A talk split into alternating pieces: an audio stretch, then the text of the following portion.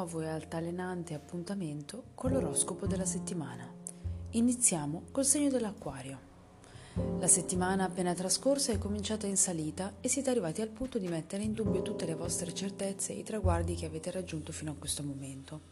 La cosa non ci stupisce particolarmente, poiché mettervi in discussione e autodistruggervi è sempre stato un tutt'uno in voi e la ricerca di un equilibrio non può non portare della sofferenza.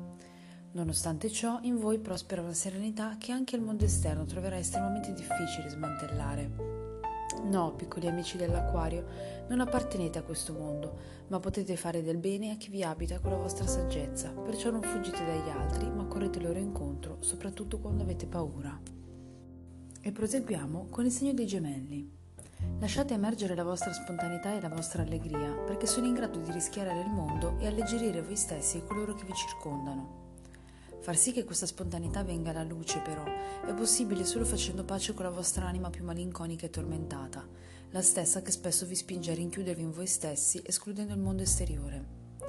Sono stati fatti tanti passi avanti, miei cari piccoli furetti, e tanti ancora dovranno essere fatti. Ricordate che la paura non è mai un ostacolo, ma il trampolino dal quale potrete fare il balzo verso una nuova vita.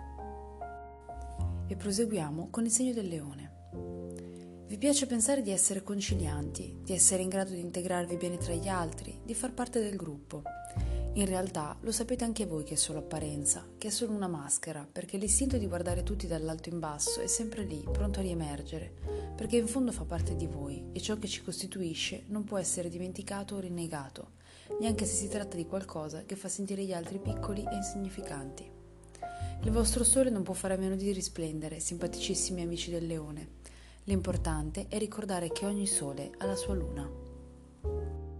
E terminiamo con il segno dello scorpione. È vero che il vostro periodo è appena passato, ma la vostra forza e la vostra passionalità sono un fuoco sempre acceso, un fuoco che divampa dentro di voi inarrestabile, pronto a distruggere ogni cosa possa ostacolare il suo cammino, tramutando tutto in cenere. La cenere però ha in sé qualcosa di estremamente salvifico, poiché è da essa, da quella materia informe e umida, che sorge una nuova vita, una vita a cui forse non avevate mai pensato, una forza e un'energia della quale non avreste mai immaginato di avere bisogno, ma che ora è lì e pulsa invisibile sotto una coltre spessa e quasi impenetrabile. Ogni cosa ha il suo posto in questo grande e vasto mondo e anche se è più semplice pensare che siano gli altri a non capire voi, spesso siete voi a non fare quel piccolo passo che vi permetterebbe di non rinnegare voi stessi e gli altri.